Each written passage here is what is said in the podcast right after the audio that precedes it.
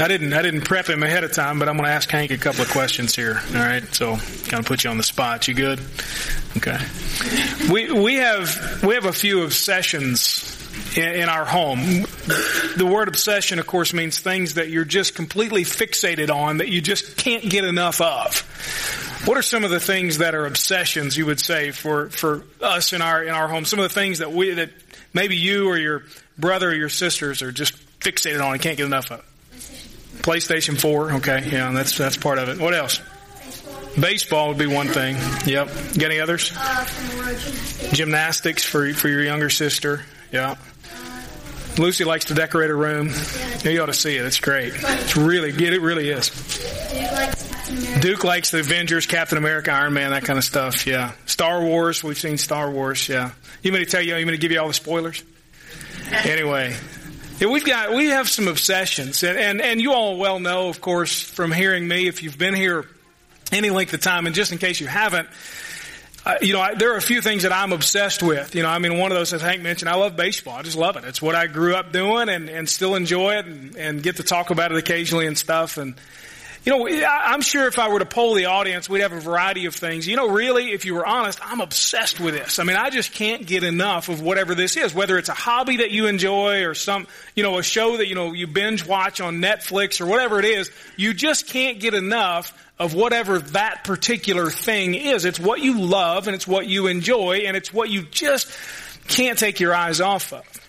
All of us have those things, and, and this morning I'm not going to tell you that inherently any of those are wrong, so don't, don't, don't get nervous. What I want to find some common ground on though is that I do believe that all of us have obsessions. They may be different for each of us, but I think there's one obsession that we all struggle with. Every one of us.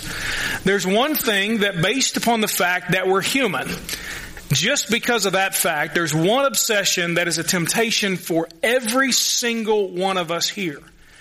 You may not be tempted to obsess about baseball or Star Wars or gymnastics or any of the things that my family gets riled up about. But you and I can find some common ground today. And I know it's true of you because I know it's true of me that our temptation is to be obsessed with ourselves. We, we are obsessed with me, me, me. And that just comes with being human. You don't have to feel guilt trip this morning. You don't have to feel ashamed this morning. That's not my point. But I do want to draw attention to the fact that all of us, every single one of us, is obsessed at one time or another with ourselves. You think about it. We, we may not want to admit it, but we either think too lowly of ourselves, which means we're obsessed with ourselves, or we think too highly of ourselves, which means we're obsessed with ourselves. We're always thinking about us, about me, about what I want, what I need. And if you look in our short history of the last, say, 60 years or so, in our society, just even, just here in America, so much of it has been geared toward making sure and, and really just trying to ensure that all of us just feel better about ourselves. You look at what's happened since World War II. And, and if you're a part of that generation that, that went off to war and so on, obviously we salute you and we thank you. And at the same time, we have to be honest and say, since about that time, our society has shifted. We didn't want that to happen again, and we wanted to make sure that we're all okay, and you're okay, and I'm okay, and everybody's okay. And so that's all we've been focused on. And we've been obsessed with making sure that everybody just feels better about ourselves. And if you think about it, the greatest sin against humanity right now in our world today is to, to maybe say to somebody, you know what, you're not okay the way you are. Something in you might need to change. That is the greatest sin you can commit against anybody, just so you know. It's, it's, it's the greatest one, at least as far as society says it is. We build up our kids to think that they're invincible, to think that they're the most special person that's ever lived on the face of the earth, that they can do anything, that they should, you know, just follow their dreams, follow their hearts, make a name for themselves, do it their way, just do whatever you want to do. We're obsessed with ourselves and unfortunately passing that along to another generation. And so much of our society is centered around preventing even the smallest chance that a person will feel bad about something in their lives. We're obsessed with ourselves. And it's just because we're human. It just so happens to be the way that it manifests itself here in America.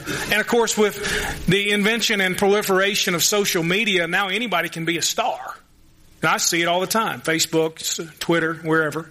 You can be a star, at least among your friends. This morning, I hope to put you face to face, as I've done with myself this week, put you face to face with a choice about your obsession. There's a guy in the Bible named John. He was came to us known as John the Baptist, who had to make this similar choice about his own obsession. He could have chosen himself because John was a big deal. In his own time, John was a really big deal. He could have chosen to be obsessed with himself, but instead, he chose the path of humility. He chose the way of the Master, Jesus. Our series that we're in, if you're just joining us, just to catch up to speed, is called The Way of the Master. And we're just doing a study of the life of Christ. He, of course, is the master of life, the master of our lives, and so we're just studying how did he live? What were the things about his way that ought to be the things about our way? And so that's what we're looking at over several weeks. And we've just finished up sort of the Christmas season version of that. And we're moving forward now today to getting to where Jesus begins his public ministry. So he's, he's past the, the baby Jesus stage and now he's adult Jesus and beginning to, to put himself out there and beginning to preach and to minister and so on. My one goal as a pastor here at Elm Grove would be, as I've said before, and the title of this series points to it, is that each and every one of us would simply look to Him and learn from Him and walk in the way of the Master. That's all that I want. Today we're going to look at a prerequisite. What has to be there if we're going to walk in the way of the Master? And, and the title of the sermon is simply humility, and that's what it is. I want you to turn with me to the book of John, John chapter 1. While you're getting there, I'll give you a little bit of information about this particular book. John the Baptist didn't write it. In fact, John the Baptist didn't write any of the scripture. Just so you know, there were two different Johns. One John was the Apostle John, Peter, James, and John. Maybe you've heard of those guys. Peter, James, and John. James and John were brothers. John was one of the twelve disciples, and then one of the three that was closest to Jesus. He's the guy who wrote the Gospel of John. He also wrote 1st, 2nd, 3rd John, he wrote Revelation. And so he writes in John chapter 1 and moves through his gospel a little bit. And he tells us at the end of it in chapter 21 that he wrote these things so that we would believe that Jesus is the Son of God and by believing we would have life in his name. So his gospel is all about helping us believe in Jesus and understand who he was. He, he opens the gospel by talking about who Jesus was and so on. And then he gives us some information about this guy named John the Baptist. Look with me in chapter 1 of John. Look at verse 6. There was a man named John who was sent from God. He came as a witness to testify about the light, that's talking about Jesus, so that all might believe through him. He was not the light, but he came to testify about the light. The true light, who gives light to everyone, was coming into the world. So you get an idea here of who John the Baptist was. John was sent by God. He had a special mission from God. In fact, he may be considered, if you, if you, if you like to think of it in these terms, sort of as the last Old Testament prophet. John was the last guy before Jesus got on the scene that talked about Jesus is coming. He's, he's, he's almost here, and John is announcing his coming. He was sent by God, came as a witness. He's to testify. He's to t- tell the truth about the light, how Jesus is described, the light of the world. And John, the apostle John is very careful to make sure that we understand John the Baptist was not the light. He's not the Messiah. He's not the, the main message, the, the big deal. But he just is simply telling about who is coming. And then look at verse 19. You fast forward just a little bit through what John the apostle here is saying, and he gets to more about John the Baptist. This is John's testimony when the Jews from Jerusalem sent priests and Levites to ask him, who are you? Obviously, John is attracting some attention here. He's doing some things, and they want to know, okay, what, what's your deal? Who, who are you, and what are you doing? So this is essentially sort of an official delegation from Judaism. We're going to come out, we're going to find out what's this guy about. Who are you? And then verse 20. He did not refuse to answer. Now that's important just so you know. Uh, John, John was not trying to hide his identity. He was not trying to claim to be, as we'll see, somebody he wasn't. He wasn't trying to say, well, who do you think that I am? Do you think maybe I'm this or that and whatever? He's going to be very clear about it. He did not refuse to answer, but he declared, I am not the Messiah. What then? They asked him. Are you Elijah? I am not. Now, just so you know, the, the idea here of Elijah was, uh, if you know the story in, in the book of Kings, both books of Kings, uh, Elijah didn't die. He was just taken up in a whirlwind into heaven. And so many of the people in, in Judaism believe that since he didn't die, maybe he's still mysteriously kind of out there somewhere and he's going to come back at the end times. And so Elijah might just show up out of nowhere. And so they're wondering, hey, are you Elijah kind of come back from wherever you went? And he says, no, I'm not. Are you the prophet? No, he answered. Back over in Deuteronomy chapter 18, there had been predicted that it would be a prophet like Moses who would come back at the end times. And so maybe they're saying, hey, is that you? And so over and over, what does he say? Who are you? I'm not the Messiah. I'm not Elijah. I'm not the prophet. Verse 22, who are you then, they ask. We need to give an answer to those who sent us. What can we tell, what can you tell us about yourself? And he said in verse 23, I'm a voice of one crying out in the wilderness, make straight the way of the Lord, just as Isaiah the prophet said. Now they had been sent from the Pharisees, so they asked him, why then do you baptize if you aren't the Messiah or Elijah or the prophet? I baptize with water, John answered. Someone stands among you, but you don't know him. He is the one coming after me, whose sandal strap I'm not worthy to untie. All this happened in Bethany across the Jordan where John was baptizing. In verse 29. The next day, John saw Jesus coming toward him and said, Here is the Lamb of God who takes away the sin of the world. This is the one I told you about. After me comes a man who has surpassed me because he existed before me. I didn't know him, but I came baptizing with water so that he might be revealed to Israel. And John testified, I watched the Spirit descending from heaven like a dove and rested on him. And he rested on him. I didn't know him, but he who sent me to baptize with water told me, the one you see the Spirit descending and resting on, he is the one who baptizes with the Holy Spirit. I have seen and testified that he is the Son of God. And again, the next day, John was standing with two of disciples in verse 36. When he saw Jesus passing by, he said, look, the Lamb of God. Verse 19 there, the Folks want to know who John is. Verse 20, John knows what they're thinking. They're, they're, hoping, maybe, wondering, is he this guy we've been looking for for so many years? And so he just cuts him off the pass. Look, I, I'm not the Messiah. That's not me. Verse 21, they go on to ask him, are you Elijah? And they ask him on uh, the next few verses, are you the prophet? No, no, I'm not. He just kept repeating, I'm not, I'm not, I'm not. When you walk in the way of the master, let me just give you a little bit of advice. Make sure you know who you're not. It's real easy in our world being obsessed with ourselves to, to think maybe a little more highly of ourselves than we ought. Now, most of us would not claim arrogance. We would claim, well, no, I'm nobody and so on. But when we begin to put ourselves in the shoes, as John could have, of somebody a little higher than us, we begin to claim a position or claim an authority or just begin to think for ourselves maybe a little more than we ought. John here shows us know who we're not. John says, I'm not. I'm not the Messiah. I'm not this Elijah that you're looking for. I'm not the prophet. I'm not anybody else that you're looking for. John had an opportunity here, just so you know, to really assert himself. He, could have said, well, you know, I'm not, well, maybe I'm not the Messiah, but I mean, I'm, you know, I'm pretty close. I mean, look at all the stuff I'm doing. You know, I'm baptizing people. I mean, I've got a huge following. But John's not swayed by the crowd. John's not swayed by what his own popularity might have dictated or by the pressure to, to assert some more authority and so on. He knew who he was in the Lord and he was content with it. He refused to believe that life revolved all around him. And of course, that's not what our world teaches. Children, unfortunately, today grow up in a world that teaches them how great they are. And and I struggle with this as a parent, just so you know, because I love my kids. And I think they're great. I really do. All four of them. I think they're incredible. But if I raise them to think that they're great or to think that I'm great without pointing them ultimately to who really is great, then I've failed miserably as a parent. But I have absolutely dropped the ball.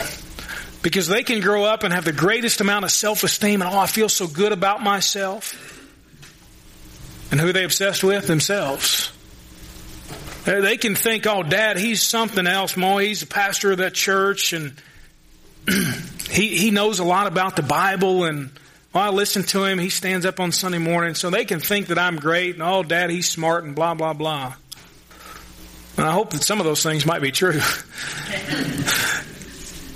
But if that's how they grow up and they never see, as John wanted his followers to see, if they never see Jesus as what's truly great, then I failed.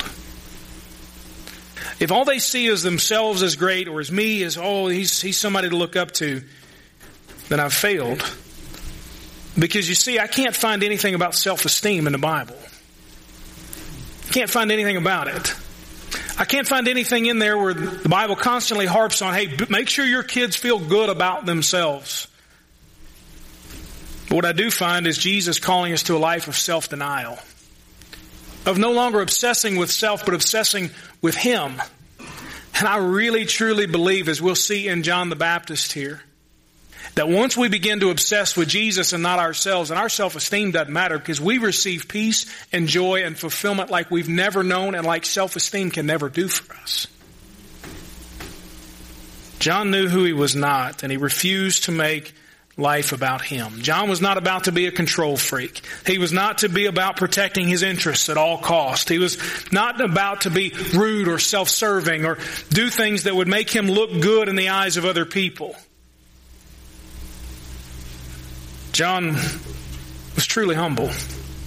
And his life is a call for us to be truly humble, not thinking of ourselves as the world teaches, but just thinking of ourselves in terms of how God teaches. This morning, if you're feeling low, if you say, I'm, I'm worthless, I'm useless, you know, what you know, what's the point of, of, of my existence? Let, let me just remind you to go back to not what the world might teach you because you may feel low this morning because you can't keep up with everybody. And you don't have this and you're not good at that and by comparison you're nobody compared to all these other people. John looked at Jesus and as we see, he, he said, by comparison, I'm nothing. But he made me and he loves me and he's going to die for me and he'll be raised again for me. And that's where John got his worth and his validation and all of that. Refuse to compare yourself to other people, and I got a feeling it's going to work out a little better. John says, I'm not all those things.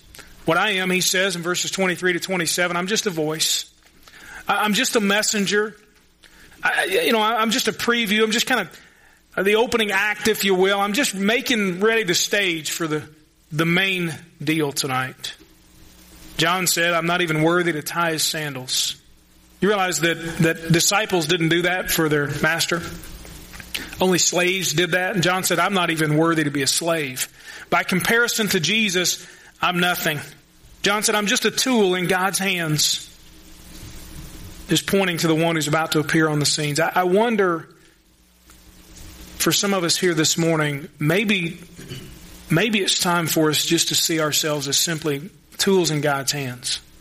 Lord, I, I don't know what you want to do with my life. But I'm a tool in your hands, and Lord, wherever you want to send me, even if it's to an undesirable kind of experience, Lord, you use me how you want. John saw himself that way, and he just said over and over, I'm not. And he points to Jesus and says, I'm not, but he is. He, he's greater than me. He, he, he's greater, and John, we'll see in, in chapter 1, verse 29, he says, he says the next, it says the next day John saw Jesus coming and said, look, there's the Lamb of God who takes away the sin of the world. John knew that Jesus was greater because of who he is. He's the Lamb of God, the sacrificial Lamb, the one who would die for the sins of the world. He was a substitute to die the death that you and I deserve. Jesus alone being perfect, and so He alone can die for our sin, fulfill God's perfect law, do what God wanted, and then give His life on behalf of all the people who couldn't do that.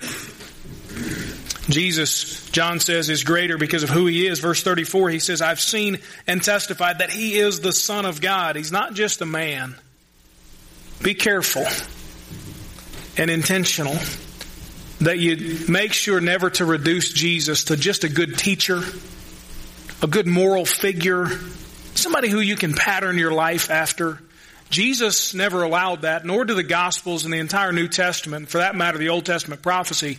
They don't allow Jesus to be reduced to just a good guy teaching some neat stuff. If that's your version of Christianity, then with all the sensitivity in my heart, let me just say this morning, you might not know Jesus. You might not know him. Because unless you see him as the Son of God, believing in him as the Son of God, you've just sort of put your faith in some good teacher. Jesus was an excellent teacher and taught us the way to live. But more than that, he's great not because of the things he taught, but because of who he is, the Son of God come down from heaven to live among us, to die for us, and to be raised again. Don't buy the lie that he's just a good teacher. John says he's greater because he's the Lamb of God. He's the Son of God. He's greater because of where he's from. Verse 30 says, this is the one I told you about. After me comes a man who surpassed me. Why? Because he existed before me. He, he came from a different place. He came from heaven. He's not from around here. John was was something special, but Jesus, he says, surpasses me. He's from somewhere else. He goes on, he talks a lot about in this particular passage about the Spirit of God and says it rested on Jesus, never left him. Jesus is from God, receives the Spirit of God. And in verse 29, John says he's the Lamb of God who takes away the sin of the world. He's, he's great because of who he is, because of where he came from, and then because of what he's able to do. He and he alone is the only one that can cleanse and take away our sin. We see all that testimony from John. He just kind of tells us who Jesus is. He says, look, I'm not these things, but he is, and he's so much greater, and he's the one you need to follow. And then you fast forward to John chapter 3. Turn over there with me. John chapter 3, beginning in verse 22. After this, Jesus and his disciples went to the, to the Judean countryside where he spent time with them and baptized. John also was baptizing in Aenon near Salim because there was plenty of water there. People were uh, coming and being baptized since John had not been yet thrown into prison. And then a dispute arose between John's disciples and a Jew about purification. So there's some kind of controversy here. What's your baptism about? And, you know, how does this fit into our purification system and all this stuff? So they came to John and told him, Rabbi, the one you testified about and who was with you across the Jordan is baptizing and everyone is flocking to him. John responded, no one can receive a single thing unless it's given to him from heaven. You yourselves can testify that I said, I'm not the Messiah, but have been sent ahead of him. He who has the bride is the groom, but the groom's friend who stands by and listens for him rejoices greatly at the groom's voice. So this joy of mine is complete. He must increase, but I must decrease. John said, look, I'm not the Messiah. I'm not Elijah. I'm not this prophet you're looking for. I'm not any of those things. I'm just a voice pointing to the one who is greater than all of us ever thought about being. I, am not, but he is. And because he's greater, John makes it clear in these verses, I'm just getting out of his way. I'm just moving on. There's no competition. You see these, these folks that come to him and they don't even mention Jesus by name. They say, hey, you know that, that guy that you were with, you know, that fella, you remember him? He's over there. He's baptizing some folks too. His disciples, they've got baptism going on, John, just like you do. What are you going to do about it? And in fact, John, not only are they baptizing some folks, but it's a lot of people.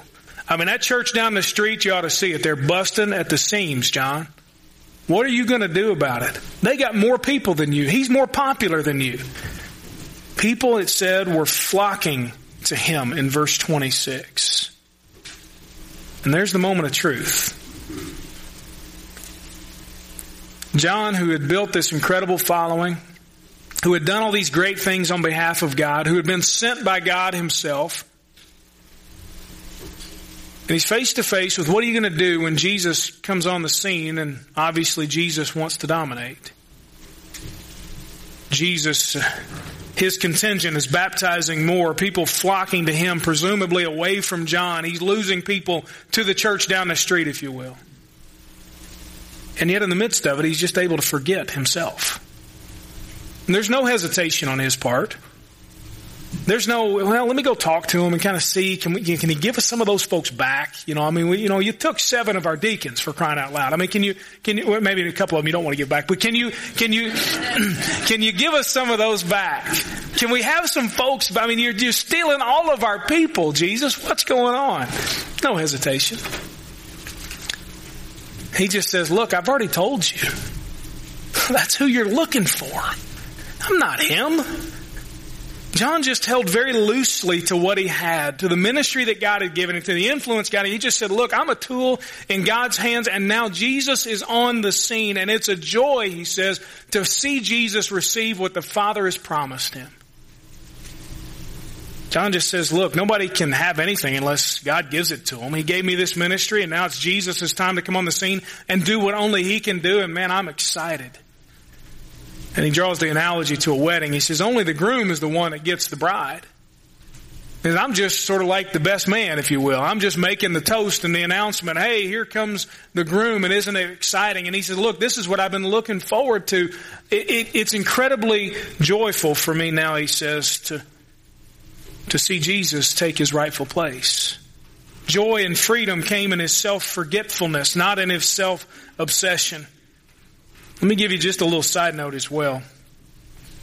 John was an extremely charismatic kind of leader. If you understand what I mean by that. He, he was the kind of guy that could attract a following. He was a little bit quirky, a little weird. He ate locusts and he wore some kind of hairy thing, you know, like a weird toga thing. And so he, but he was kind of strange, but he was also that guy that people were attracted to. They, they wanted to be around him, knew there was something special about him.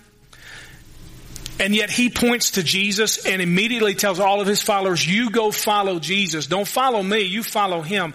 Let me encourage us to be very, very careful because some of us may be more susceptible to this than others. Be very, very careful about the charismatic leaders that you follow. You, have seen it before. I read about something this week. And especially charismatic leaders of faith. Because if we're not careful, then we will allow those leaders or we will elevate those leaders to see themselves not as the friend of the groom as John describes, but as the groom himself. As the one who we should follow at all costs, no matter what. Whatever they say, let's do that. I had a situation not long ago where I was going to be speaking somewhere and, and there was another person who was maybe going to talk a little bit and this person said, well, I've, I've got to go talk to my pastor to see if I can have my pastor's blessing to say something at this ceremony. That was weird to me. I'll just be honest with you. That was weird. And I didn't exactly know what to say because I thought I don't know anything about this pastor and whatever. And as the situation unfolded, the person told me, "Yeah, you know, the pastor kind of, you know, refers to me as, you know, one of his children, and you know, I kind of refer to him as, you know, as my father." And and I finally, I just got to the point where I said, "Look," I said, "Just make sure that you listen to the Holy Spirit and you do what God wants you to do." And if that's a little different from what your pastor wants you to do, then uh, you know, you got one loyalty here. Let, be very careful with the kind of leaders that you follow. If they don't immediately point you to Jesus, if they're the kind that want to consolidate power and loyalty and devotion under them, run away. Run away. I've seen it. I've worked for them. Run away. Get out of there as quickly as you can. Make sure that you're following people who point you immediately, just as John did, to say, look, don't look at me anymore. You follow Jesus. Let him dominate. Ultimately, John gets to the point in verse 30 of chapter 3 where he just says, he must increase and I must decrease. He's got to grow in status. He's got to grow in respect and in importance and in power and in honor and in position and I've got to decrease. It's time for me to diminish. John simply saw in Jesus what was greater than anything he could have seen elsewhere, greater than himself, greater than everyone else, greater than the ministry that John had. Jesus, he said, he's greater. Greater than the following that John had, greater than the reputation that John had, greater than the future that John may have planned at that point. He just simply saw in Jesus what was greater. And let me encourage you to do the same thing today, to simply see in Jesus what is greater. You say greater than what? I don't know. Whatever. Greater than your sin. Well, you don't know what I've done, no? But if the, if the death of Jesus is not sufficient to forgive you of whatever sin you've done, it's not sufficient to forgive you of any sin you've done. See Jesus, see in Jesus what is greater than your sin, what's greater than the darkness that you're in right now. See in Him, as this scripture describes Him, as the light. See in Jesus what's greater than your confusion about life and the world and what's going on. See in Jesus what's greater than even your wisdom and how smart you are to figure it all out. See in Jesus what is greater than what you have to offer the world, your skill set, your personality. See in Jesus what's greater than the supposed answers to all of our problems See in Jesus what is greater than who you are or who you aren't. See in Jesus what's greater than the people that you're following here on earth. See in Jesus as a church what's greater than our traditions. What's greater than our church building? What's greater than our ministries? Because if we don't see Jesus as greater, then we'll be obsessed with ourselves as individuals and obsessed with what we have and what we've done in the past as a church. So, what's greater than Jesus in your life? Something probably is right now. What's greater than Him? What's a greater obsession? What's rivaling Jesus in your life? You know what it is. I don't have to, I'm not going to get you up here and we'll line all everybody up and take the microphone. Let's do that. What's rivaling Jesus? What is it for you? You might not have disciples like John had, followers like he had. You know, but maybe something in your mind and in your life isn't so sure about getting on board with what Jesus wants to do. What's greater than Jesus? What's rivaling him in your life? Maybe this morning you'd say a simple prayer, Lord Jesus, no more competition. No more rivalry with you. And you just simply say the words just as John said, Lord Jesus, you've got to increase and I've got to decrease. Admit to the Lord this morning, if you find yourself in the middle of it, that you're obsessed with yourself. And there are a lot of things in competition and rivalry with Jesus, and you just say, no, no, no, no more. January 3rd, 2016, as we begin a new year, I want an undivided heart in devotion to Jesus Christ. No more competition. No more self-obsession. What I want is self-forgetfulness so that I can have my joy made complete just like John when Jesus takes his rightful place in my life. I wonder what prayer you would pray this morning. Let's pray together.